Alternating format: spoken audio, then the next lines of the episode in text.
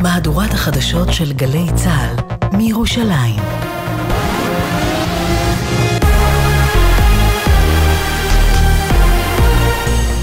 גלי צהל מירושלים השעה שלוש, שלום רב, באולפן רן יבנאי עם מה שקורה עכשיו. שלושה כלי טייס בלתי מאוישים של חיזבאללה התפוצצו בצהריים סמוך למוצב צה"ל בגבול הצפון, אין נפגעים. חיל האוויר תקף בתגובה, מדווח כתבנו הצבאי דורון קדוש. חיזבאללה הוציא לפועל בשעות האחרונות מתקפה נרחבת בגבול הצפון שכללה שלושה כטב"מים שהתפוצצו סמוך למוצב צה"ל ועוד עשרים וחמישה שיגורי רקטות ופצמרים במספר מוקדים לאורך הגבול, חלקם יורטו וחלקם נפלו בשטחים פתוחים, אין נפגעים בכלל האירועים. צה"ל תקף בתגובה מספר תשתיות טרור של חיזבאללה בדרום לבנון באמצעות מטוסי ומסוקי קרב וירי טנקים. בתוך כך, לפני שעה קלה, אזעקות נשמעו באשדוד ובאשקלון, לא דווח על נפגעים או נזק. הותר לפרסם כי סמל ראשון איתן דישון, בן עשרים ואחת מירושלים, לוחם בסיירת גבעתי, נפל בקרב בצפון רצועת עזה. יהי זכרו ברוך. שני תושבי עיר כאן נעצרו בידי המשטרה ושב"כ בחשד למעורבות ביטחונית הכוללת סחר באמצעי לחימה מול לבנון. מדווח כתבנו בחיפה קובי מנדל. המשטרה והשב"כ מייחסים לשניים סחר באמצעי לחימה עם גורמים בלבנון. לפנות בוקר כוחות משטרה ומג"ב פרצו לבתיהם של השניים בכפר ירקה, ובחיפוש בבתיהם נתפסו אקדחים, תחמושת ופריטים נוספים. לשניים מיוחסות עבירות של מגע עם סוכן זר והחזקת אמל"ח. מעצרה מוארך היום בבית משפט השלום בנצרת עד לתחילת השבוע הבא. על פרטי החקירה קיים צו איסור פרסום. לאחר דיון הסוער בוועדה לביטחון לאומי בהצעת חוק עונש מוות למחבלים, חבר הכנסת אלמוג כהן, שבמהלך הדיון אמר למשפחות החטופים כי אין להן מנדט על הכאב, הסביר אצל יעל דן, ישבתי והקשבתי להם מתוך כבוד. במשך שעה ישבתי שם והקשבתי להם, כי באתי להקשיב. כאשר אחד מהם דיבר ואמר, הרגתם מספיק ערבים, שם כבר לא יכולתי לשתוק. אני קברתי קרוב ל-חמישים חברים. אני ישן עם המראות, אני ישן עם הריחות, ואף אחד לא יגיד שאנחנו הרגנו ערבים. אני הראשון שהגעתי אליהם מהקואליציה. ביחד עם זאת, הדם של החברים שלי לא פחות סמוק מאף אחד. אז כן, מותר לי להגיד להם שהכאב הזה הוא לא רק שלהם, הוא גם שלי. ראש הממשלה נתניהו ושר האוצר סמוטריץ' סיכמו כהונתו של נגיד בנק ישראל אמיר ירון תוארך לכהונה נוספת, מדווח כתבנו לענייני כלכלה ישראל פישר. ראש הממשלה נתניהו ושר האוצר סמוטריץ' יביאו לאישור הממשלה בישיבתה הקרובה את ההחלטה להאריך בחמש שנים נוספות את כהונת הנגיד פרופסור אמיר ירון. ההחלטה התקבלה אחרי שנמתחה ביקורת על נתניהו שעוד לא העריך את המינוי שנחוץ כל כך לוודאות הכלכלית במשק.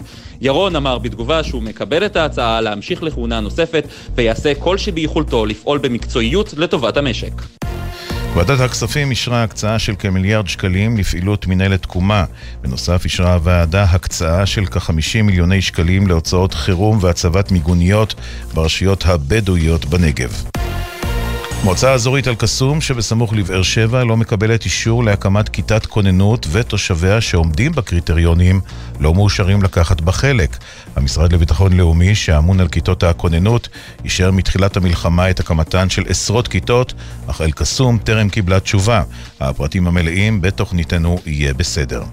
מזג האוויר לסיום, הגשם ייפסק לקראת הלילה. מחר תחול עלייה קלה בטמפרטורות. אלה החדשות שערך היום רועי ולד, בעצבת אלישיב הראל וצביקה אליהו.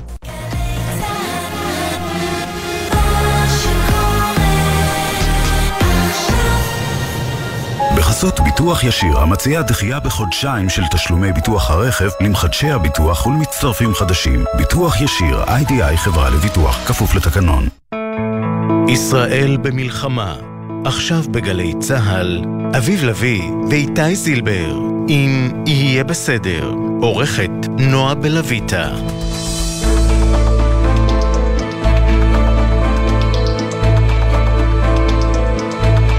היי איתי. שלום אביב. שלום שלום. שמע, הבוקר אלינו בדף פייסבוק שלנו פוסט, דברים שכתב לנו עין, מילואימניק שביקש לו להתפרסם בשמו, כן. ששומר על גבול הצפון. מישהו ו... צריך לשמור על גבול הצפון. כן, כמה וכמה צריך, אנשים כן. עושים את זה, הוא אחד מהם, והוא אומר, אה, כתב את הדבר הבא, הוא אומר, אני משרת במילואים בגבול הצפון, במשך מספר שבועות יכולתי לצאת ביום שבת בבוקר או שישי בערב, אחרי משמרת של שתים עשרה שעות, אה, וזה התאפשר בזכות זה שהייתה תחבורה ציבורית, פעילה בשבת.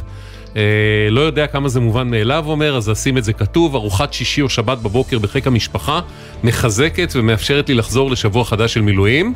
הוא אומר, מרגע שבשבת שעברה בעצם הופסקו שירותי לחלוטין, שירותי התחבורה הציבורית בשבת, אחרי זה מין קרב האשמות קטן בין משרד התחבורה למשרד הביטחון, אבל ההחלטה היא שמשרד התחבורה, חד משמעית, הוא אומר, מרגע שזה קרה, אני לא יוצא הביתה, האוטובוסים נגמרים סביב חמש, מתחדשים רק במוצ"ש, בטווח הזמן הזה אני נמצא במשמרות, ובאמצע השבוע אנחנו נמצאים בכל מיני מצבים שדורשים להישאר גם חמש עשרה שעות על הרגליים, רק בסוף השבוע יש לנו את האופציה קצת לנוח, קצת לצאת הביתה, חבל שאנחנו לא יכולים. מה נגיד, שהוא צודק לגמרי? שלאף אחד לא אכפת באמת? זו האמת. זו האמת. הרי בתחילת המלחמה הזאת, התחבורה הציבורית כן פעלה בשבת. באופן מצומצם. במשך כארבעה שבועות. זה בסדר? כן, כן, כן. נראה לי שזה ארבעה שבועות הרצופים היחידים שהתחבורה הציבורית עבדה בשבת בישראל ב-שבעים וחמש שנות הקמתה, ואין בכלל ויכוח על כך שזה חיוני, חיוני מאוד גם למפונים וגם לחיילי מילואים כאלה שיכולים את הדגיחה הביתה ולחזור. ועכשיו בחרו מי שבחרו, אני אתן רמז, השרה מירי רגב, לקחת להם את הגלגלים בשבת, והם לא יכולים להגיע הביתה. וזו דוגמה מדויקת לדבר הזה. אנחנו לא בימי שגרה, וחבל שהשרה רגב לא מבינה את זה. מי שעוד נמצא ליד גבול הצפון הוא כתבנו הדר גיצי, סלן. איזה כיף להצטרף לשיחה הזאת, אבל אני לא רוצה לקטוע את הסוגיה החשובה. תקטע בכל זה. גם מה שקורה אצלכם זה חשוב מאוד. בכל זאת, עין שומר בגזרה שלך. כן, קטענו לכבודך, והרבה רעש בשעה האחרונה בגבול הצפון, תעשה לנו קצת סדר.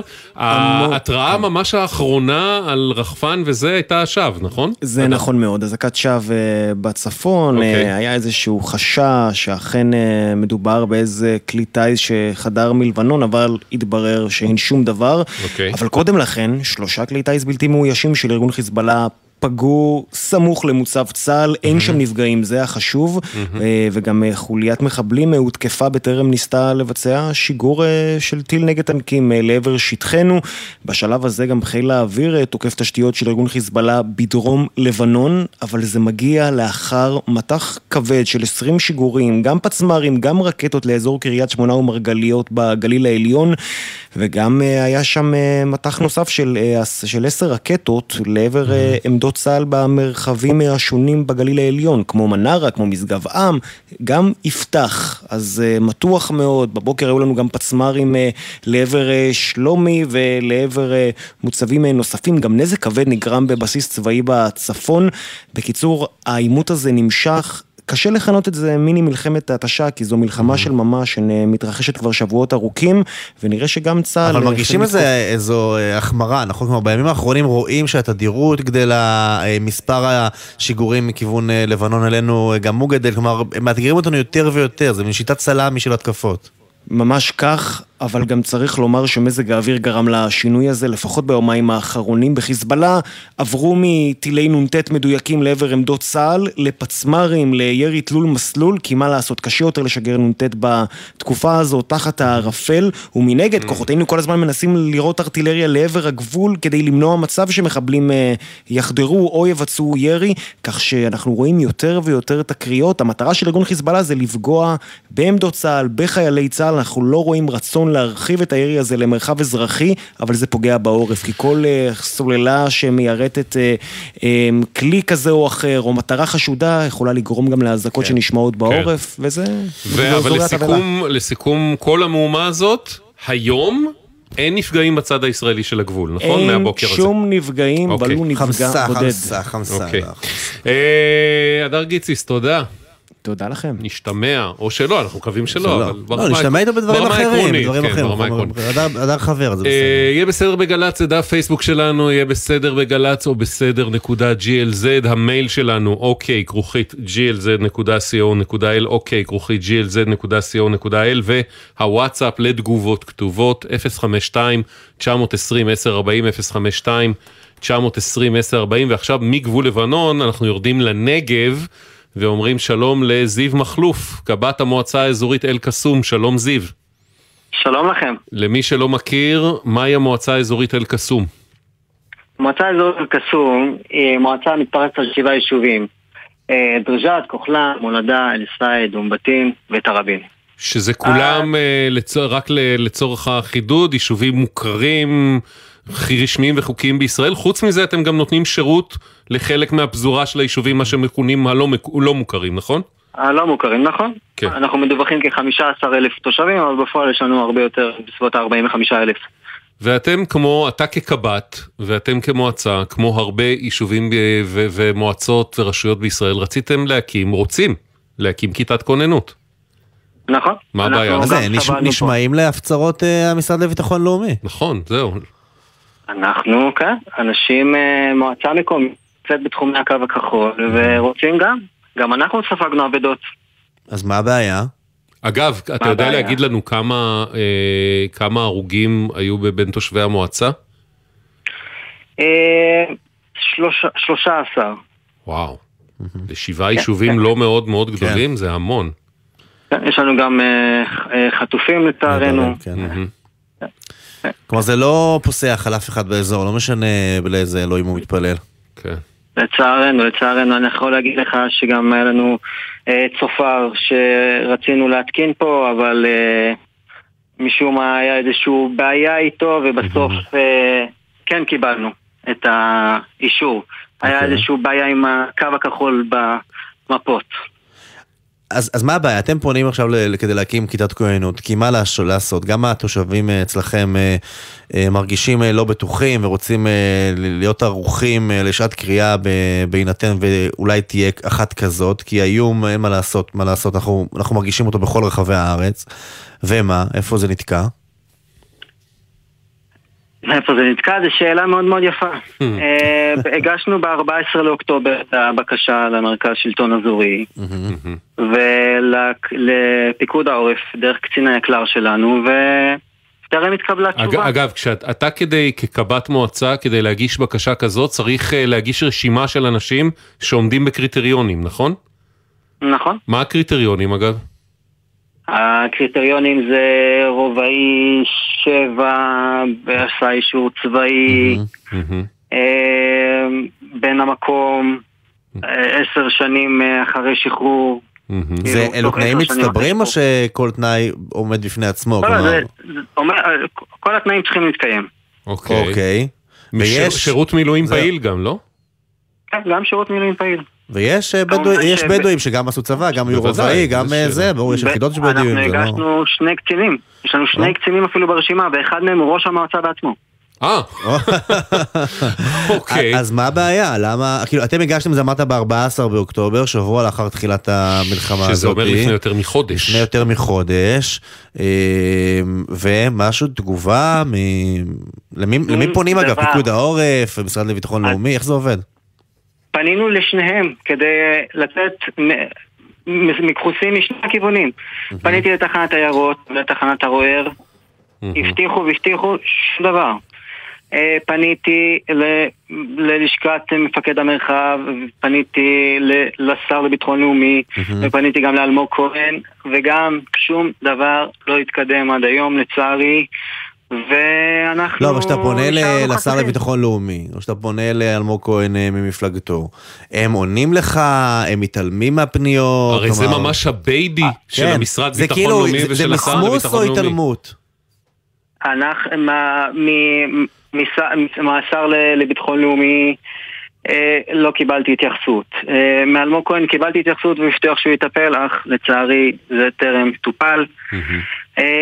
אני יכול להגיד לך שמועצות, קודם כל, אם ניקח את המועצה אזורית אל קסום ולקיה וחורה, בכל מועצה בדואית, לצערנו אין כיתת כוננות, אך יש משרתים בצה"ל. כאילו להגיד שהם מסתובבים פה עם נשקים, זה לא כל כך ריאלי להתייחס למצב שיש קצינים וחיילים שחוזרים הביתה, וברוך השם הכל טוב. לזה הם בסדר, אבל לכיתת כוננות פחות. אתה רומז ויותר מרומז שהסיבה שלא מקדמים את זה בכל הגורמים המוסמכים זה בגלל שהם לא יהודים. זה בעצם מה שאתה אומר, תקן אותי אם אני... אני לא יודע, אני יודע שלבאר שבע יש כיתת כוננות, ולמיתר יש כיתת כוננות, ולאופקים, ופשוט לכולם יש מסביב, אבל לנו אין, אני לא יודע למה. אני יכול להגיד לך שגם היו נציגים במועצות כאלה ואחרות, שהגיע השוטר מאותו תחנה, ואמר להם עד כמה זה חשוב להתחמש, ולקח מהם פרטים על מנת להקים את הכיתה. יש בכל, בכל תחנה רכז מתנדבים שהוא פשוט הולך למועצות ומציע להם להתחמש. אצלנו זאת אומרת, המשטרה באופן אקטיבי שולחת נציג מטעמה כדי לעורר ולעודד ולהזמין את זה. יש לי שאלה רגע, בסנפחנה, דיברנו כיתות כוננות, אבל יש גם את קמפיין ההתחמשו, אני יכול לקבל רישיון לנשק גם מבלי להיות בכיתת כוננות, יש לך מושג מה קורה עם זה, זה באופן אינדיבידואלי, התושבים בוודאי עושים, אבל יש לך מושג אם יש פניות כאלו שתושבים באל קסום? יש, יש, ו- ואני מכיר גם כמה שאושר להם. במקרה הזה אושר. אוקיי. תגיד, תגיד, במישור הפרקטי, אני שואל, מבלי, אין ספק בכלל שאתם זכאים לזה ושזה צריך לקרות, ואנחנו גם מקווים, מאמינים שיקרה, תכף נשמע את התגובה המאלפת של משטרת ישראל. אל תשמור אבל... לה הרבה זמן, זה חמש מילים. אבל בעצם... אם אתה מקים כיתת כוננות אה, למועצה שפרוסה על שטח גיאוגרפי נרחב כמו שלכם, איך ברמה המעשית בזמן אמת זה יכול לעזור? זה לא כמו קיבוץ שהוא, אה, אתה יודע, על שטח מאוד קומפקטי, ואז אם יש איזו התראה... כן, וגם יש גדרות ויש כן, גימל וזה. בדיוק, אצלכם זה, זה הרבה מאוד אה, שטח ואין גדרות, ואיך בעצם כיתת כוננות תעזור? בכל, יש לנו ועדי יישובים, שבכל פעם שיש איזשהו אירוע, כן. אז פשוט הוא מקפיץ את כל הגזרה. אנחנו יודעים על זה בתור מועצה, אוקיי. וכל יישוב, כמו שיש ב... ביישובים כאלה ואחרים שנפגעו, mm-hmm. קבוצת וואטסאפ, או כל קורא כלשהו, מערכת התראות. אה, זאת אומרת, הכוננים אמורים זה... להיות מבחינתך פזורים ב... ביישובים השונים, לא מרוכזים באיזה מקום אחד זה. אנחנו כיתה גדולה, עשרה נשקים, אנחנו צריכים להקים כמה, אבל בוא נתחיל עם משהו. אוקיי, אוקיי, אוקיי. טוב. שמע, הכל נשמע הגיוני, מה נאמר? שזה צריך לקרות. נכון. מה משטרת ישראל אומרת? משטרת ישראל אומרת ככה, הבקשה התקבלה והועברה לבדיקת הגורמים הרלוונטיים. מה זה אומר, איפה זה עומד, מה יעשו, מתי, למה זה לוקח כבר יותר מחודש? רק נגיד, פנינו למשרד לביטחון לאומי, משרדו של השר איתמר בן גביר, שכאמור מעודד את זה מעל כל במה, הם העבירו אותנו למשטרה, זה תגובת המשטרה. בחרו שלא להגיב. אנחנו גם בקשר עם מרכז השלטון של המועצות האזוריות, ואנחנו מרכז השלטון המקומי, שאחראי גם על המועצות האזוריות, ואנחנו, והם בודקים את זה, כך שזיו, מכל הדברים האלה אנחנו כן מאמינים ומקווים ורוצים, יותר נכון רוצים להאמין ולקוות כן. שזה יקרה, אין סיבה שלא בסוף, ונהיה בקשר, בסדר? כולי תקווה, תודה רבה לכם. תודה רבה לך זיו, זיו מחלוף, קב"ט המועצה האזורית אל קסום שבנגב, תודה. שמע, יש דברים שלפעמים מעיפים לך את הראש, אין מה לומר, באמת, זה מטריף את הדעת. חד משמעית. חזרה צפונה, שלום מיכל. שלום ברכה. מה קורה בנהריה היום? מה קורה בנהריה?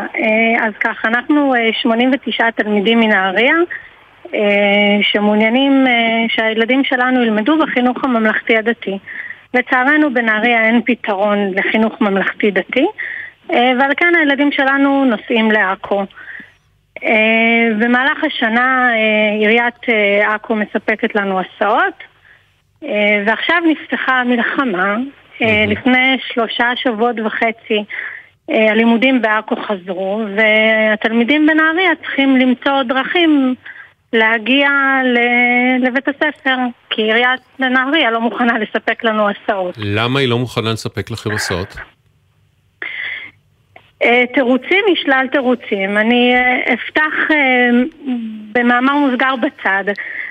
לי יש שלושה בנים, הבן הבכור סיים ללמוד השנה, זאת אומרת יש לי שבע שנות ניסיון עם עניין מערך הסעות בנהריה. אין שנה במשך שבע השנים האחרונות שלא עברנו גיהנום עם עניין ההסעות. לנו נדמה ההורים שעיריית נהריה תופסת טרמפ על המלחמה ופשוט מנסה לקצץ, פשוט לא בטיחותי, לא פה, לא שם. הפיקוד העורף לא מאשר אוטובוסים, זה בהתחלה היה, ואחרי זה מסתבר שאפשר מיניבוסים, אבל הם לא רוצים. והיום קיבלנו הצעות ל... שיהיו אוטובוסים, נקודות איסוף יהיו משלוש תחנות, הילדים ימצאו דרך להגיע לשלוש תחנות הללו, יש דרישה להורה שילווה באוטובוסים האלה, שגם זה מגוחך, כי אז מה עשינו בזה? זה לא היה קודם, נכון? זה חדש. זה חדש לגמרי, אבל שוב, אני חוזרת... רגע, אמור, אמור להיות ש... מלווה בהסעה, אבל למה לא, הורה, לא? לא, לא אמור להיות, לא אמור להיות מלווה בהסעה. אוקיי. ממש לא אמור, זה לא חינוך זה מיוחד, לא... זה ילדים גדולים. אה, נכון, זה לא חינוך מיוחד, סליחה, מילה לעניין ההסעה התערבב לי. אוקיי, נכון, אוקיי. זה לא חינוך מיוחד, זה ילדים גדולים, לא אמור להיות מלווה בהסעה. Uh-huh. בדרך כלל יש הסעות אה, שיוצאות... אה, בכל בוקר הסעה שעושה שכונות, הסעה שעושה עיר. התווספו בשנה, שנתיים האחרונות, שכונות בנהריה. עיריית נהריה לא מוכנה לשנות את תוואי ההסעות.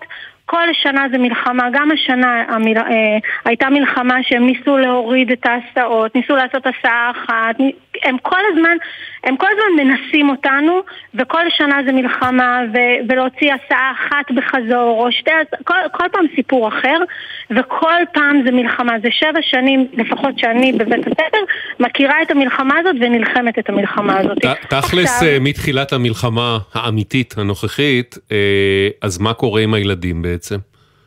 מי שההורים שלו יכולים להביא את הילד לבית הספר, הולך לבית הספר.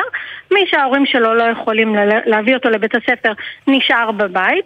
לכל זה תוסיף עוד את... כלומר, מי שבעצם לא יכול מסיבות של עבודה, או מילואים, או אחרות, להתחיל את הבוקר, או שאין לו אוטו פרטי, זה גם יכול לקרות. לא יכול להתחיל את הבוקר בנסיעה נהריה עכו, ובצהריים חזרה עכו נהריה, אז הילדים בבית. Okay. ובשבוע, ובשבוע האחרון גם עיריית עכו אה, אה, לא מאשרת לפתוח זומים, ככה שמי שנשאר בבית פשוט wow. נשאר בבית ולא לומד. זה תלמידים, יש שם תלמידים, אה, אני לא צריכה לספר לכם, מכיתה ז' ועד י' ב'. mm-hmm. אה, ספציפית הבן שלי שהוא בכיתה י' א', זה ילד, אה, זה המחזור שהכי אכל אותה בקורונה פחות כן. או יותר, ועכשיו זה כאילו עכשיו מוכרים אותה פעם נוספת. אוקיי. מיכל, איתנו על הקו, אילן וקנין, שהוא ראש מינהל החינוך בעיריית נהריה. שלום אילן. שלום וברכה. למה ככה? קודם כל, בוא נשים את הדברים על דיוקה. אני מזכיר שיש מלחמה בצפון, נהריה בקו עימות. אנחנו בשיח קבוע מול הנהגת הורים, מול כפני, כבר מספר ימים, מנהל בית הספר איילת. שמירת ביטחון התלמידים, דבר ראשון, זה מעל הכל. אנחנו מקיימים ארבע אחות מצב ביום, עם פיקוד העורף, פיקוד צפון, משטרה וכו'. הנהלת העירייה נמצאת שם, אני נמצא שם. הקושי העיקרי שלנו והמצב שתכירו זה אוטובוס עם לפחות ארבעים ילדים ברחבי העיר, בתרחיש של ירי טילים. יש לנו קושי גדול מאוד עם המצב הזה, לאור החשש שקיים מתוך הצפון, מתוך העובדה שאנחנו גרים בעיר נהריה, ולא במקום אחר. רגע, שנייה, אתה עכשיו הסברת בעצם למה אי אפשר להשתמש באוטובוס. באוטובוס כמו במי שגרה, זה גם הנחיה של פיקוד העורף, אנחנו מבינים, נכון? לא, לא, זה לא הנחיה של פיקוד העורף. פיקוד העורף מתיר לבצע הסעות בין יישובים, פרט ליישובי גדר. אנחנו בתוך הערכות מצב, לאור מה שאנחנו שומעים מהצבא, מהמשטרה, הביטחון, הנהלת העירייה, יש לה את הסמכות להחמיר עם ההנחיות האלה. זה משהו שהוא על פי חוק, אבל אני אגיד משהו. אנחנו נמצאים כרגע בשלבים של חזרה לשגרה. החזרנו את בתי הספר ללמוד בתוך העיר. החזרנו כרגע, אנחנו החזרנו את גני ילדים לבתי הספר, ואנחנו בשאיפה להחזיר את כולם, כולל את בית ספר קנדי, בטווח הקרוב, כל זה בכפוף להערכות מצב. Mm-hmm. כל דבר שאנחנו עושים, אנחנו מתייעצים עם גורמי הביטחון, ואנחנו, במידה ולא יש שינוי בהערכת המצב הנוכחי, אנחנו נחזיר בימים הקרובים, את כל ה... את כל הילדים חזרה, וכולל גם את בית ספר קנדי. באוטובוסים? או איך? מותר באוטובוסים, ולכן אנחנו נחזיר לפי מה שמותר. אילן, אבל לפני שנייה הסברת לנו שאוטובוסים זה מסוכן. נכון, אבל אנחנו כל יום ביומו. לא נותנים מילת המפתח. כל יום יותר פותחים ומרחיבים את האפשרות ללמידה, אגב בדיוק כמו שעשו קנדי, שתקופה מסוימת למדו רק מרחוק ולאט לאט מחזירים את הילדים, כך גם אנחנו. אני מזכיר שעכו דרומית יותר מנהריה, ואנחנו מחזירים את הילדים שלנו בקצב שיותר. כן, אבל, אבל אומרת, אבל אומרת, אומרת מיכל שהחזרתם, אבל עכשיו עם פחות תחנות, כלומר יש תחנות, שלוש תחנות שפזורות ותלמידים יכולים להגיע לשם, אז מה זה משנה לעניין האוטובוס לאוטובוס? אני אסביר, אני אסביר. ושוב, בעניין הדרגתי. כרגע אנחנו חושבים שהסתובבות של אוטובוס בעיר נהריה ואיסוף מאזורים שונים יכול להיות מסוכן, ושוב, מי שקובע פה זה לא אנחנו, זה הסבא, mm-hmm. זה הערכת המצב. אנחנו חושבים שככל שהזמן יותיר לנו, אנחנו נחזור לאיסוף רגיל. אני אגיד משהו רק לגבי האיסוף בשגרה. אני חושב שתכיר את זה. משרד החינוך מאשר לנו לא להציע לתחומי עכו, מכיוון שיש לנו פתרון בתוך העיר נהריה. אנחנו זאת הטבה שעיריית נהריה עושה באהבה לתושבים שלה, מתוך הבנה שיש מגוון שונה של תלמידים בחינוך הממלכתי דתי. Mm-hmm. ואנחנו רוצים להחזיר. השיח פה הוא חשוב, אבל אני רוצה להעביר גם למיכל שתהיה בקשר מול פני. אנחנו בשאיפה להחזיר בטווח של הימים הקרובים חזרה את ההסעה חזרה. זאת אומרת, זה בכל מקרה דבר שהיה סדר היום שלנו, כמו שאנחנו מתכננים להחזיר הסעות אחרות. מה זה בטווח הימים הקרובים? יש לך הערכה? זה יקרה השבוע? זה יקרה בתחילת שבוע הבא? אני מקווה מאוד שזה יקרה בתחילת שבוע הבא, אבל אנחנו כל יום ביומו, אתה יודע, אתה מוזמן לפה, לאחד מצב אצלנו, ולהבין מה קורה כאשר אנחנו... אני אבוא, אייל, אנחנו נבוא. אילן, סליחה. אילן, אבל משהו שלא הבנתי. אם אתם מחמירים לעומת ההיתר של פיקוד העורף, שלא אסר עליכם להסיע באוטובוסים, אוקיי, אנחנו לגמרי מכבדים את זה, אתם רוצים להיות בטוחים עד הקצה, בסדר. למה לא מיניבוסים? אני אסביר. מיניבוס, גם בתוך הלוגיסטיקה שלנו, גם מול חברת ההסעות, זה אומר של הגדלה בכלים. חברות ההסעות שלנו נמצאות כבר היום במצב של חוסר גדול בכלי רכב מול הצבא ומול הרבה מאוד... אנחנו במציאות של מלחמה. הבעיה היא בוודאות מחסור ברכבים, או שהבעיה היא שזה קצת יותר יקר? לא, לא, לא, לא. אין לנו, אני רוצה לומר, שעיריית נהריה משקיעה מיליונים. כולל בהצעות לקנדי, מעבר למחויבות שיש לה מול חוקי משרד החינוך. יש פה יוצאים של החברה, יש פה ערכות מצב, נשימה עמוקה, אנחנו נחזור להסיע, גם מיכל וגם הורים אחרים, אנחנו פה, אתם תושבים שלנו, אתם חושבים לנו מאוד, ואנחנו סביב השעון על הנושא הזה. אנחנו כל הזמן חושבים איך לעשות טוב יותר, ואנחנו במגמה לבצע את זה. אוקיי, תגיד, בכל זאת מילה, מיכל מתארת שבע שנים מול המערכת, שבהם היא כל הזמן כמעט חובת תסכול, חובת תחושה שהמערכת מנסה לחבץ, לצמצם, לנסות אותנו ההורים כמו שהגדירה. יכול להיות שמשהו בדרך עיריית נהריה לא עשתה עד הסוף כמו שצריך? אף אחד לא מושלם, אבל אני מציע להרבה מאוד ערים להתבונן פנימה ולשאול האם הם מסיעים את השבים שלהם מחוץ לעיר נהריה למקומות שיש להם פתרונות אחרים, ואני לא חושב שזה קיים, כך שאני חושב שהתרבות הזאת של לראות מה לא בסדר היא חשובה, ואנחנו קשובים לתוך כל הצרכים, וכל הזמן מנסים לתקן בשיח מתמיד, תמיד מול הנהגות הורים, יש להם קו פתוח גם אלינו וגם למנהל בית הספר. אז שורה תחתונה אתה אומר לנו כרגע, הסעה עם שלוש נקודות איסוף בעיר כדי שהאוטובוס לא יסתובב ברחובות יותר מדי, ואתה מאמין שבתוך כמה ימים, בשאיפה תחילת שבוע הבא, חוזרים לשגרה מוחלטת. אם הכל יהיה בסדר. כן, הכל יתחייב על מספר נקודות האיסוף, זה קשור רק בערכות המצב, ורק בהמלצות של פיקוד העורף, עם כל הכבוד, שלומם וביטחונם, זה מעל הכל. יותר מכל דבר, אנחנו קשובים גם לצפון. אילן וקנין, עיריית נהריה, תודה. מיכל, חוזרים ללמוד, נכון? שורה לסיום, שורה לסיום. אני רק חייבת להגיד שני דברים. קודם כל, בקשר לבית ספר, בנהריה אין בית ספר ממלכתי דתי. יש ישיבה ואין בית ספר ממלכתי דתי. ולכן עיריית נהריה היא לא פילנטרופית שדואגת לתלמידים שלה, אלא היא מחויבת לשלוח אותם לבית ספר ממלכתי דתי. זה אחד. שניים, יש יש פתרון מאוד פשוט. היום ההסעות בנהריה, לפחות הסעה של השכונות, כי אנחנו גרים בשכונות, נוסעת מדרום לצפון ואז חוזרת דרומה.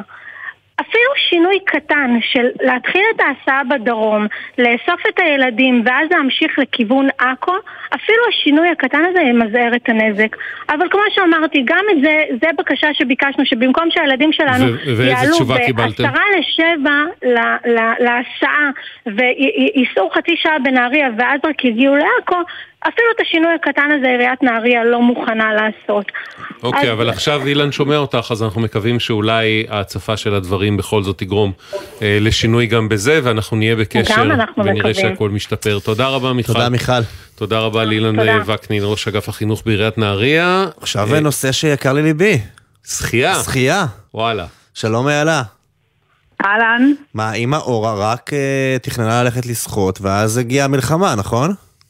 היא תמיד הולכת, היא בת תשעים, והיא מקפידה, נכון, תודה, היא מקפידה ארבע פעמים בשבוע ללכת לשיעור בבריכה, לא בדיוק שיעור שחייה, אבל שיעור של התעמלות במים לנשים, לאוכלוסייה מבוגרת, ויש לה מנוי בגו-אקטיב בקריית אונו. אוקיי, מדהים.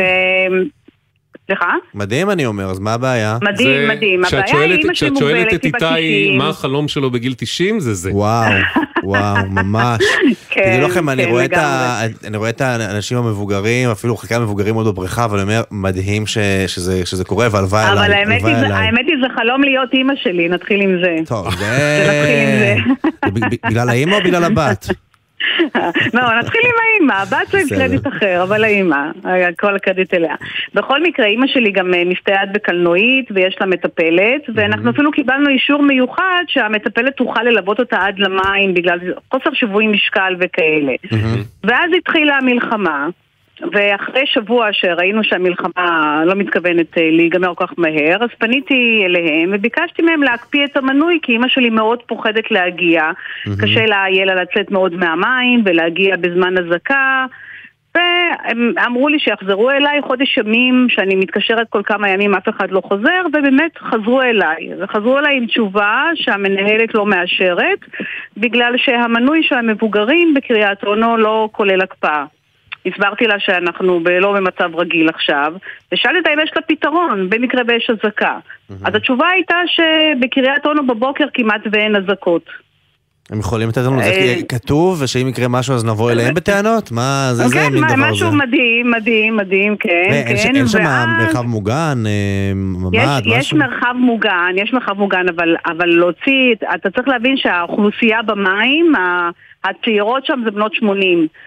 זאת אומרת, כולם עם מגבלות כאלה ואחרות, ולצאת עוד מתוך מים. אני אגן לך בסוד שהזקות תפסו אותי בשחייה בחולון, ואתה לא שומע את זה. אם המציל לא שומעים, אם אתה לא קופץ, אם אתה לא רואה את המצילים קופצים עם הידיים ככה כדי לסמן לנו, אז אתה נשאר במים. חשבתי שאתה רוצה להגיד שבקצב של השחייה שלך, גם אתה לא מגיע לשם. וואי, איזה בדיחות פה.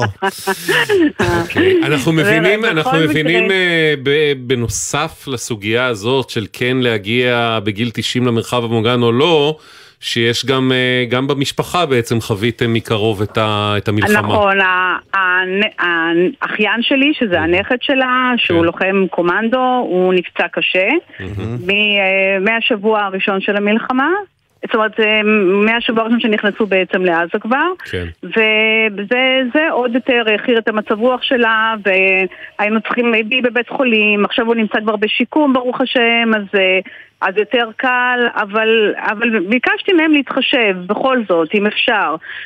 האופציה שנתנו לי כפתרון, אז במקום ללכת לבריכה, שהיא תיכנס לחדר כושר. נו, אישה בתשעים בחדר כושר. כן, לא כך מסתדר לי. נועה במים בגיל תשעים בחדר כושר, זה קצת קשה. טוב, אנחנו פנינו אליהם, פנינו להולמס פלייס, האם אפשר להתגמש? שירה פנתה, שירה פנתה. תראי, כלל האצבע פה, שאביב אומר פנינו, הוא מתכוון שמישהו אחר עשה את זה. אז בהולמס פלייס אומרים לנו שהם שוחחו עם אורה, אומרים, הצענו לפתרון של הבנתנו לסביעות רצונה. אכן, דיברו עם אמא, פתרו את העניין? איילה? שירה דיברה איתם כמה פעמים, והם דיברו איתי, והם אישרו לי אפילו שהמנוי יוקפא לכמה זמן שצריך, וזהו, והכל יסתדר נהדר. אבל כשוך הקרבות היא תחזור, נכון? זה חשוב לבריאותה. ברור, יופי. היא מחכה, היא מחכה, ואנחנו מחכים גם כן, להחזיר את כולם לשגרה, בהחלט כן, ברור שאנחנו רוצים לחזור, זה אין ספק. אפילו הבטיחו ספק, לנו, אבל... חוץ מההקפאה, הבטיחו לנו גם שיוחזר רטרו התשלום עבור אוקטובר, שהיא כמובן לא מימשה אותו. נכון, נכון. אוקיי, נכון. יופי, אז אנחנו שמחים שהתגמשו לרגל השעה ו- והאירועים. איילה. ואתם מדהימים, אתם מדהימים, ממש אבל. רק בריאות, ממש כולכם. רק בריאות גם לאמא שלך וגם לאחיין המשתקם. תודה, תודה. תודה רבה, איילה. ביי ביי. דקה ארבעים ושתיים ונחזור. אתם מאזינים לגלי צהל. תושבי גבול הצפון, אם פוניתם מבתיכם, שימו לב, כדי לסייע לכם להתמודד עם המצב, מוצעת גם לכם שורת הקלות, ובהן אפשרות לדחיית הלוואות ומשכנתאות, פטור מעמלות והקלה בריבית על משיכת יתר. לרשימת היישובים ולמידע על ההקלות המיוחדות לאוכלוסיות שנפגעו, היכנסו לאתר בנק ישראל. יש רופא משפחה בסביבה? מה עושים כשצריך פסיכולוג לילדים שיעזור להסביר להם את המצב? בתקופה הזו יש הרבה שאלות בנושא הבריאות, לצד התגייסות כוללת של מערכת הבריאות בבתי החולים, המרפאות וקופות החולים. במוקד כל הבריאות, כוכבית חמש ארבע מאות, תמצאו את כל התשובות לחירום ולשגרה. נוסף על כך, מוקד כל הבריאות נותן מענה למפונים על שירותים רפואיים במקום מגוריהם הזמני. מידע נוסף באתר משרד הבריאות. יחד ננצח. אוניברסיטת בר אילן הקימה למען הקהל הרחב קו חם לתמיכה רגשית. פסיכולוגים ועובדים סוציאליים כאן בשבילכם. חפשו בגוגל הקו החם בר אילן. הימים הללו ימים קשים לכולנו. חשוב שתדעו, אתם לא לבד. הלילה בחצות, בן פרג' ושחר אמנו מזמינים אתכם לשיחות משותפות אל תוך הלילה. מרגישים צורך לדבר? תוכלו ליצור קשר במספר אפס שלוש שש שמונה אחת שלוש שלוש ארבע ארבע. אתם לא לבד. הלילה בחצות, גלי צהל. עכשיו בגלי צהל, אביב לוי ואיתי זילבר. אם יהיה בסדר. הבית של החיילים, גלי צהל. חזרנו. כן, בהמשך לאייטם שפתחת התוכנית, השיחה עם זיו, הקב"ט של מועצה אזורית אל קסום, רינה כותבת, השר לביטחון לאומי כנראה לא רוצה להצטלם איתם. אתה יודע שיש דיווחים על כך שיש כיתות כוננות, שמחלקים להם נשק והשר מגיע, ומי שלא רוצה להצטלם, לא מוכן להצטלם בזה, אז שלא יהיה בכיתת כוננות, יש דיווחים כאלו. וואלה, זה כאילו תנאי, עוד קריטריון קבלה. כך יש שלל דיווחים, אני קשה לי לאמת אותו, ואני רואה רשת מלאה בטענות האלה. אוקיי, ורק קיבלנו את הסטטיסטיקה המדויקת של החברה הבדואית בדרום, שמונה עשר הרוגים, מאז פתיחת פרוץ המלחמה, שבעה חטופים, ו... רבים רבים שהצילו, בעיקר באירועי המסיבה ובקיבוצים, הצילו בימים הראשונים. אתה יודע, זה כמעט מגוחך שאנחנו צריכים לציין את זה. באמת, זה כמעט מגוחך. אזרחים, הם עומדים בקריטריונים, חלקם עשו שירות צבאי כלוחמים. הדיון הוא... כל מישהו מועמד בכיתת כוננות עשה שירות. לא, לא, אני אומר, כן, אני אומר באופן כללי, קהילת הבדואים, אתה יודע, אנחנו כאילו מצדיקים את כיתת הכוננות כי יש להם נרצחים. לא. צריכים לקבל כיתת כוננות, כי הם עומדים בקריטריונים כאזרחי המדינה. חד משמעית. יהיה בסדר בגלץ, זה דף הפייסבוק שלנו, יהיה בסדר בגלץ או בסדר נקודה glz. המייל שלנו, אוקיי, כרוכי glz נקודה co נקודה il, אוקיי, כרוכי glz נקודה co נקודה il, והוואטסאפ לתגובות כתובות, אפס חמש שתיים תשע עשרים עשר ארבעים, אפס חמש שתיים תשע עשרים עשר ארבעים. פינת המעקב. לפני שש שנים דיברנו כאן עם יוחאי, תושב עין גדי, שסיפר לנו שמדי חורף בעונת הגשמים, הכבישים באזור נחסמים בשל החשש משיטפונות. בכל פעם שיורדים גשמים בירושלים ובמיוחד בחברון, מיידית הכביש נסגר. וצריך לזכור שכביש תשעים זה עורק החיים פה, זה הכביש שמחבר אותנו אל המדינה. לפני שנה שוחחנו עם בועז ליימזידר, סגן מפקד יחידת החילוץ של עין גדי, שסיפר שבשנים האחרונות המשטרה קשובה יותר לתושבים ומשתדלת לחסום את הכבישים רק כאשר ישנה הצדקה לכך. שעות החסימה הצטמצמו בצורה משמעותית, עדיין הכביש חסום כל זמן שהוא מסכן את הציבור, אבל uh, ישנה uh, פעילות הרבה יותר רחבה של המשטרה בשיתוף פעולה עם אנשי החילוץ על פתיחה או סגירה של הכביש. חלפה שנה, והנושא הזה שאנחנו עוקבים אחריו, כפי שציינת, מ-אלפיים שבע עשרה, שוב, תורדת מאוד את, תורד מאוד את מנוחתם של תושבי עין גדי והסביבה. שלום בועז ליימזידר, סגן מפקד יחידת החילוץ עין גדי. צהריים טובים. אז שנה שעברה נשמעת בשיחה איתנו בועז אופטימי, אמרת שדברים מאוד השתפרו, שהתקשורת עם המשטרה, והנה באה יממת הגשמים המשמעותית הראשונה, פחות או יותר השנה, והכביש היה סגור מאתמול בצהריים עד היום בבוקר אצלכם, נכון? כביש תשעים. נכון מאוד, בחלק הצפוני היה סגור אתמול מאחת בצהריים ועד היום בשבע בבוקר. ולפחות תושבים שדיברו איתי ואיתנו חשבו שזה היה לחלוטין לא מוצדק. מה אתה אומר? אני אומר שזה היה מאוד לא מוצדק, מפני שלא היו באמת שיטפונות. מה שכן, צריך רגע להפריד, אנחנו בעין גדי, כמו שכבר דיברנו על זה בעבר, נמצאים באמצע בין מחוז דרום של משטרת ישראל ומחוז שי, mm-hmm. שכל המחמאות שכבר בעבר נתנו למחוז דרום, תחנת הרד וכולי, על ההכלה, על ההבנה ועל ניהול, כל מערך השיטפונות עדיין פועל. נמצאים פה אנשים שבשטח עומדים בצד הכביש ומחכים שאם חלילה יש שיטפון שיסכן חיים, יסגרו את הכביש, ואם הוא לא קורה התנועה ממשיכה כרגיל, mm-hmm. מה שלא קורה מהצד הצפוני, ממחוז שי, לכיוון... כלומר, אותה משטרה, פשוט תחנות אחרות, מחוזות אחרים, ומדיניות אחרת. בצד אחד, הדרומי יותר, יש ממש הולכים אנשים שמסתכלים על הכביש, זה מה שאתה אומר, ממש שומרי הכביש. לגמרי, לגמרי. אז מה מונע מגם מחוז שי לעשות את זה? ובכיוון צפון פשוט סגרו לכם את הכביש אתמול בצהריים והלכו? מתוך חשש לשיטפונות, בשעה אחת בצהריים, עוד לפני שקיבלנו את טיפת הגשם הראשונה, לא רק באזור שלנו, אלא גם מה שמשפיע על שיטפונות באזור, mm-hmm. כבר נסגר הכביש כהכנה. עכשיו תגיד, לא אתה, אתה לא... זאת אומרת, היה לך דיאלוג עם המשטרה, עם משטרת שי על סגירת הכביש? היה דיאלוג ארוך. שמה מה, מה נאמר בו? איך הם נימקו את זה? יש סכנה.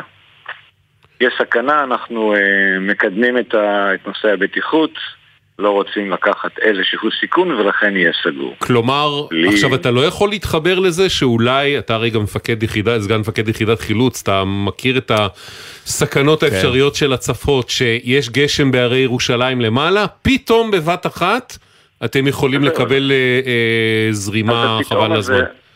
הפתאום הזה הוא לא כזה פתאום בבת אחת. כן. אנחנו, כולם, גם מי שנמצא על הכביש, וגם מי שנוסע על הכביש, יש אפשרות לזהות את השיטפון, גם אם הם מעמידים תצפיות על הכביש באותה פריסה ומסתכלים מה מגיע, יש התראות. גם אם קצרות, mm-hmm. יש התראות. Okay. אבל עדיין לסגור את הכביש כולו, לפני שמשהו מתחיל, למשך זמן כל כך ארוך, ולפגוע mm-hmm. במספר מספר כל כך גדול של משתמשי הדרך... אז זהו, בואו בוא נתעכב רגע על עניין משתמשי הדרך. כמה אנשים יש שם? הרי, הרי בימים אלה בעצם, מאז שפרצה המלחמה, עין גדי גדל פי כמה וכמה, כי הוא מארח אוכלוסייה מאוד גדולה של מפונים, נכון? כל אזור ים המלח, עין גדי, מועצה אזורית אמר במלונות עין בוקק, שאר היישובים הצפוניים יותר, יותר מהכפילו את עצמם, כל יישוב, ובאזור מלונות עין בוקק יש מעל עשרת אלפים מפונים שהגיעו, שהגיעו, שהעתיקו את החיים לכאן. אנשים שעולים לפגישות בירושלים, לעבודה בירושלים, לקניות בירושלים, לשלושים להזכרה, לתמוך בחברים, לנסות להחזיר את החטופים, או כל סיבה כזו או אחרת, מגיעים לבוקר, לא מצליחים להגיע אל, אל, אל חברי המלון, למקומות שבהם מתאכסנים.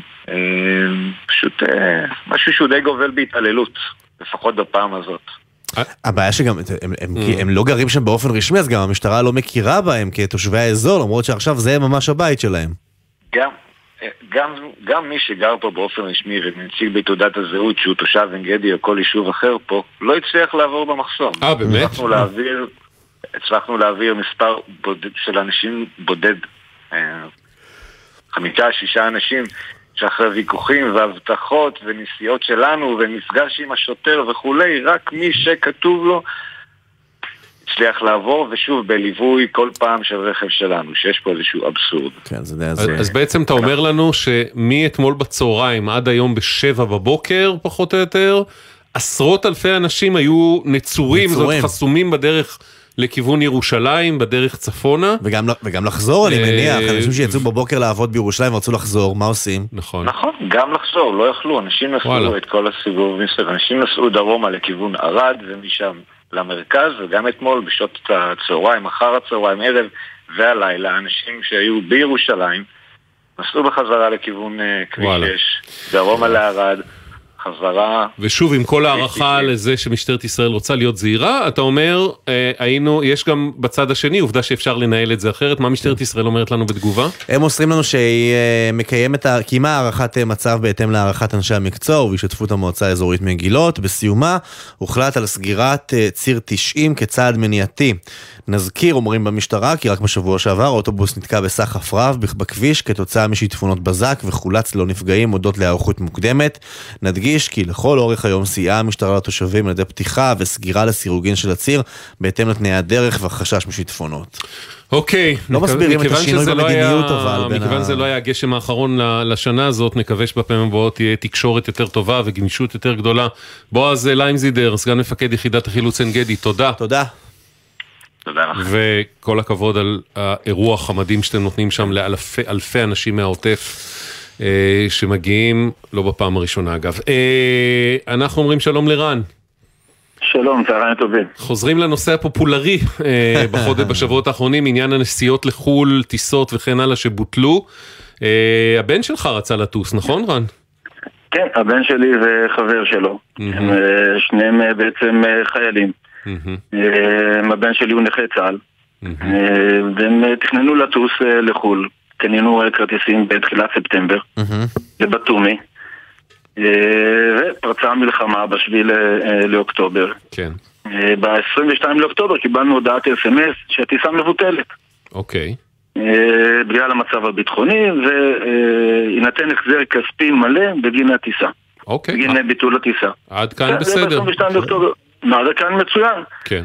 בתמימותנו חיכינו לראות את הזיכוי בכרטיס האשראי. חיכינו וחיכינו, ראינו שהזיכוי לא מגיע. שלחנו להם, התקשרנו אליהם, כמובן שאין עם מי לדבר, הם לא מדברים בטלפון, אך ורק במיילים. שם איזו הודעה כזאת ומשאירים את מספר המייל, את כתובת המייל. התקשרנו, שלחנו סליחה הודעה למייל, קיבלנו תשובה מאוד יבשה שאין אפשרות לבטל את ה... לקבל זיכוי, רק שובר למימוש עתידי. אה, באמת? זו תשובה מפורשת שקיבלתם רק שובר למימוש עתידי? רק לקבל שובר למימוש עתידי. אוקיי. פנינו שוב, הסברנו את המצב, הסברנו שהם חיילים, אנחנו לא יודעים מתי הם יוכלו לצאת שוב לחול. הבן שלי גם לא לא ידע כרגע מתי הוא יכול מתי הוא יכול לטוס. ענו לנו את אותה תשובה עוד פעם, שכרגע במצב הנוכחי אך ורק שובר ואי אפשר לקבל את הכסף בחזרה. אוקיי. ואז בשבוע שעבר זה מטריף, זה מטריף, כי א', למה אתם נועלים אותנו עליכם? אולי אנחנו רוצים לטוס איתכם, זה דבר אחד. דבר שני, באמת מתי, אנחנו לא יודעים מתי הם יוכלו לטוס שוב לחול. אוקיי, איך זה נמשך? איך זה נמשך? איך זה נמשך? מה? מה היה המשך? בשבוע שעבר, בסוף שבוע שעבר, נסעתי חזרה מעבודה, שמעתי את התוכנית שלכם כמו כל יום, ואחד העליתם לשידור בחור, איש מבוגר, שסיפר בדיוק את הסיפור הזה עם חברת ישראל, שגם הוא ואשתו היום הורים לטוס לבטומי, וגם לא הסכימו לתת להם את הכסף בחזרה. ושלחתי לכם מייל. כן, אוקיי, בסדר, עוד מעט נגיע ל... תרף נגיע לזה, אבל הוא לא היחיד, גם גלית, מקרה דומה, שלום גלית. גלית? גלית? כן. שלום. אותך זה תפס בזנזיבר, המלחמה, נכון? נכון, נכון. איך היה בזנזיבר? זהו, עשית חשק. עד השביעי לעשירי היה נפלא. וואלה. אנחנו טסנו שתי משפחות לזנזיבר, לחופשת חול המועד. מראש אנחנו סגרנו עם חברה ישראלית, למרות שהיו לנו אלטרנטיבות ואופציות הרבה יותר זולות, אבל אנחנו תמיד מעדיפים בחברה ישראלית, אנחנו מרגישים הרבה יותר בטוח, אנחנו מרגישים שאנחנו בידיים טובות, ואז בשביל העשירי פרצה המלחמה, מאוד מלחיץ להיות בחול בתקופה כזאת, היה הרבה אי ודאות, במיוחד בהתחלה. כן. לחברים שהיו איתנו גם יש בן בשירות סדיר שהוא היה בארץ ומיד הוקפץ לעוטף, וכל הזמן היו, יש קבוצת וואטסאפ של הישראלים שהיו בזנזיבר, יש בה גם נציגים מהשגרירות, וכל הזמן הרגיעו אותנו ואמרו לנו שהטיסה, גם הטיסה של ישראל וגם הטיסה השנייה של ארקיע יוצאות כמתוכנן בעשירי לעשירי, ואין לנו מה לדאוג. גם הסוכנת נסיעות שסגרה לנו את הטיסה כל הזמן בדקה והתקנה שהכל כמתוכנן.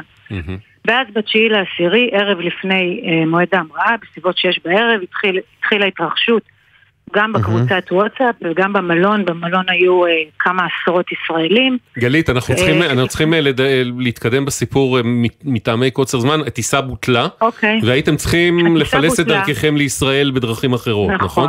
נכון. וכשפניתם לישראל, כשהגעתם לישראל ואמרתם, אוקיי, ביטלתם את הטיסה, בסדר, חזרנו לארץ, מה עם הכסף? מה הייתה התשובה? קודם כל בהודעה שהם שלחו לכולם, לחלק מהישראלים שקיבלו, אנחנו לא קיבלנו הודעה, הם כתבו, עקב המצב הביטחוני אנחנו נאלצים לבצע התאמות ושיפויים, וינתן החזר כספי מלא בגין ביטול הטיסה. שזה בסדר. שזה בסדר. הגיע הכסף? לא הגיע כסף, לא הגיע התנצלות, לא הגיע הסבר, וגם לא היה עם מי לדבר.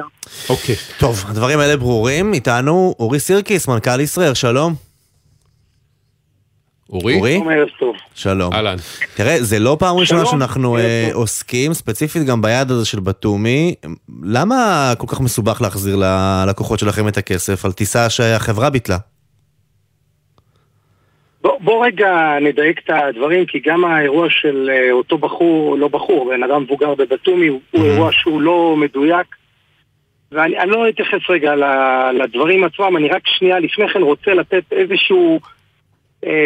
מה שנקרא מבוא קצר. אנחנו בשבעה לאוקטובר, חברת ישראל מפעילה תשעה מטוסים, המלחמה פורצת, שלושה מתוך התשעה מטוסים האלה, מטוסים חכורים שמופעלים על ידי טייסים ודיילים זרים, והם אומרים תודה רבה, אנחנו מפחדים להישאר פה, זה אזור מלחמה, ואנחנו נאלצים לבטל באחת סדר גודל של כמות מאוד מאוד גדולה של טיסות.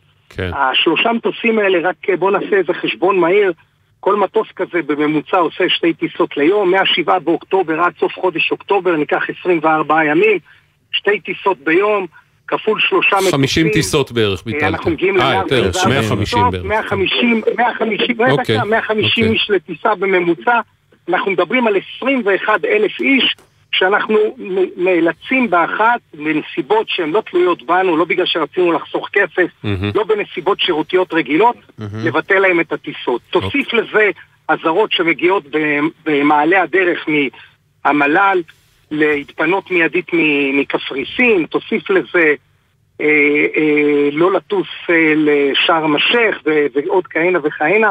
אנחנו נאלצים להתמודד עם, עם סדר גודל של שלושים אלף איש שמבטלים להם או משנים להם. וזה אומר בעצם שמתיישבים לכם על הטלפון ועל הפניות עשרות אלפי אנשים שדורשים בצדק מבחינתם את כספם בחזרה. כן. עכשיו רגע שנייה. ונגיד, אני פשוט אורי, אני רוצה לעזור לך זה, ונגיד שהמרכז פניות שירות שלכם הוא כבר כמה שנים בסדרות, והוא פונה איך שפרצה המלחמה, אני צודק? נכון. זאת אומרת, okay. יש לנו בסדרות עשרים וארבעה איש ש... שקבענו את מושבנו בסדרות אידיאולוגית, okay. לא עכשיו בגלל המלחמה, אנחנו לא סולחים עוגות עכשיו לסדרות, אנחנו אידיאולוגית, אגב בעקבות הבת שלי שהייתה שם במכינה קדם צבאית ובאה הביתה יום אחד עם חולצה, המקום קסם לי ב-אלפיים ושלוש עשרה, mm-hmm. אחר כך בעקבות צוק איתן החלטנו לקבוע את מושבנו בסדרות, עשרים וארבעה עובדים פונו באחת מסדרות בהוראת הצבא וראש העיר. זאת okay. אומרת, יש לנו ביד אחת שלושים אלף איש שצריכים לתת להם שירות, mm-hmm. וביד שנייה עשרים וארבעה עובדים שאמורים לתת את השירות הזה, והם לא נותנים. כן, אבל אורי, זה, זה נותן מענה. רגע, שנייה, שנייה, אנחנו רוצים... רגע, שנייה... אנחנו לא שומעים אותך? תוסיף לכל האירוע הזה, כן. תוסיף לכל האירוע הזה, משבר פיננסי מאוד מאוד משמעותי, כי להחזיר כסף ל-שלושים אלף איש, המחיר הממוצע של כרטיס טיסה שלנו בערך חמש מאות דולר, זאת אומרת אנחנו צריכים להחזיר חמישה עשר מיליון דולר, mm-hmm. אם אנחנו מחזירים באחת חמישה עשר מיליון דולר, אז אנחנו יכולים לסגור את החברה, ולכן אנחנו צריכים לנהל את זה. רגע, בעצם אתה אומר, בעצם אתה אומר, רק כדי, רק כדי להבין, רגע, לא, שנייה, שנייה, שנייה, שנייה, כי חשוב, חשוב, חשוב לנו צריכים להבין. כשאתה בעצם אומר, החזרת הכסף, המלחמה וביטול הטיסות, עלול לגרום לקריסת החברה מבחינה פיננסית. זה בעצם מה שאתה אומר. הציפיות של האנשים, אני אומר שהציפיות של האנשים הן מוגזמות, ותכף אני אתן לך הרבה מאוד דוגמאות. ולכן אנחנו נהגנו בהוגנות שאני מעיד על עצמה, נכון, הנחתום פה מעיד על עיסתו, שאנחנו הכי הוגנים מכל יתר חברות התעופה. משלוש סיבות. קודם כל, אנחנו את כל טיסות החילוץ ביצענו במחירים מאוד מאוד מאוד נוחים. אנחנו קבענו מחיר אחיד לכל טיסות החילוץ. שתיים, קבענו מדיניות. במקום שבו אנחנו אה, מבטלים את הטיסה, אנחנו על פי חוק חייבים להשיב את כספי הלקוחות בתוך עשרים ואחד יום. אבל זה, אבל זה לא מה ש... אבל זה, אורי, זה לא מה שאתם אומרים ללקוחות, כי כותבים למשל במיילים, ואני מקריא לך, אני מקריא לך, רגע, אני מקריא לך מייל שהגיע מהשירות שלכם. רגע, לא, שנייה, תן להשחיל שאלה, רגע. אתם כותבים ללקוחות שלכם, אין אפשרות לקבל זיכוי כספי, אפשר לבקש לקבל רק שובר למימוש עתידי. זה לא לפי החוק, זה לא עשרים ואחד ימי עסקים.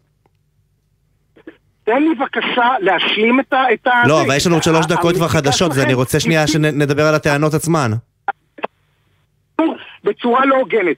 אז אני אנסה לעשות את זה בקצב הכי מהיר. כן. יש שני סוגים של אנשים, כאלה שאנחנו ביטלנו להם, אנחנו משיבים להם את כספם תוך עשרים ואחד יום. יכול להיות שזה יהיה יותר איטי מ-עשרים ואחד יום, כי עשרים וארבעה עובדי השירות שלנו לא נמצאים כרגע במקום שלהם, אבל זה ייקח, אם לא עשרים ואחד, עשרים ושתיים... אוקיי, זה פחות מהותי בעינינו. המשך הזמן פחות קריטי בעינינו. הם כל כספם חזרה, ללא דמי ביטול, ללא דמי שינוי, וללא דמי לא יחרץ. הם מקבלים את כל כספם חזרה. החלק השני של האנשים, אלה אנשים שביוזמתם, על טיסות שמתקיימות, מבקשים לבטל. לא, לא, לא עליהם. לא נכון, זה לא מה שאנחנו מדברים עליו, אבל אורי, יכול להיות שהגיעו אליכם אנשים כאלה, אנחנו לא דיבלנו ולא אלינו לשידור אנשים כאלה, לא רן ולא גלית, אנחנו מדברים איתך רק על החלק הראשון. אתה יודע מה? בוא נסיים במשהו אופטימי. אתה אומר לנו, אורי, שנייה, בוא תהיה איתי רגע. אתה, אנחנו יכולים לסכם בזה שאתה, אורי סירקיס, מנכ"ל ישראל, מבטיח לכל מי שישראל ביטלה את הטיסה שלו, שוב, מהאילוצים שלה בגלל המלחמה, זה לא שאתם הרי רוצים ושמחים לבטל טיסות, יקבל את כספו, יכול להיות שזה ייקח כמה ימים יותר, שבוע יותר, עשרים יותר, אבל כולם יקבלו את כספם, זה אתה מבטיח. נכון, גם אני מוכן יותר מזה. אני עכשיו אגיד לכם בשידור את מספר הטלפון הנייד שלי, אוקיי? וכל מי שיש לו בעיה, מוזמן לשלוח לי וואטסאפ, אני רק מבקש שהוואטסאפ יהיה נעים בלי כללות. אבל אורי, אנחנו מדברים פה הרבה מאוד זמן. רגע, שנייה, שנייה, אני רוצה, זה מסוכן מה שאתה עושה, תבין שזה פתח לסמסים, זה לא באחריותנו, זה בשידור. תקשיב, אין שום בעיה, ואני גם אומר לך שחלק גדול מהמקרים שאתם העליתם הם לא מדויקים. מה שקורה הם לא מדויקים, כי היום למשל פנה אליי מישהו, תשמע, אני הזמנתי הלוך בריינר, וחזור בישראל, הטיסה שלהם מתקיימת, אבל אין לי מה... לא, אבל אורי, זה לא מה שאנחנו מדברים, אנחנו מדברים על מקרים כמו הטיסה של בטומי שרן דיבר עליה, שהיא בוטלה על ידיכם, ואתם אומרים להם שאתם יכולים לקבל שיבור לזה. אז הוא הבטיח שכולם יקבלו את הכסף עד השקל האחרון, זו ההבטחה שקיבלנו. היא טיסה זיבר, כספה, חייב לחזור אליה. עכשיו, הואיל והיא לא קיבלה אס אם אס, זה מחשיד אותי שהיא קנתה את זה באמצעות סוכן ולא היה לנו את הנייד שלה, ויכול להיות שכספה נמצא אצל הסוכן, הוא לא נמצא אצלנו. אנחנו נבדוק את זה, נבדוק את זה, נבדוק את זה. אוקיי. אורי, אנחנו מתקשים גם לשמוע אותך, אתה בטח על דיבורית או משהו לפי דעתי. בוא תיתן לנו, רצית לתת מספר טלפון, זה הזמן, כי אנחנו צריכים לסיים, אורי. בסדר? נכון. מספר ש-אפס חמש ארבע חמש שתיים ארבע שש חמש אפס חמש, אני מבקש רק לא להתקשר אליי, לשלוח לי הודעות וואטסאפ, כל פנייה, תוך עשרים וארבע שעות, אני אישית עונה עליה. אורי סירקיס, מנכ"ל ישראל, המון תודה, אם יהיו בעיות, אנחנו נהיה איתך בקשר. צריך להגיד, לא מובן מאליו שמנכ"ל של חברה גדולה, בא, מתייצב ועונה על הטענות. חד משמעית, מעריכים את זה מאוד. תודה גם לצוות שלנו, לעורכת נועה בלויטה, לתחקירניות, אביטל סלמון, תמר עדן, גליה זרה ושירה אפרת, לטכנאי דניאל שבתאי, לעורך הדיגיטל, יוסי ריס, יהיה בסדר בגל"צ, דף פייסבוק שלנו, וואטסאפ אפס חמש שתיים תשע עשרים עשר ארבעים, יכולים לתת לי עוד את המספר של אורי סירקיס? אפס חמש ארבע חמש שתיים ארבע שש חמש אפס חמש, מנכ"ל ישראל. אבל באמת, וואטסאפים מכובדים, נהיה פה מחר להתראות. בחסות ביטוח ישיר, המציעה דחייה בחודשיים של תשלומי ביטוח הרכב למחדשי הביטוח ולמצטרפים חדשים. ביטוח ישיר, איי די איי חברה לביטוח, כפוף לתקנון. אתם מאזינים לגלי צהל.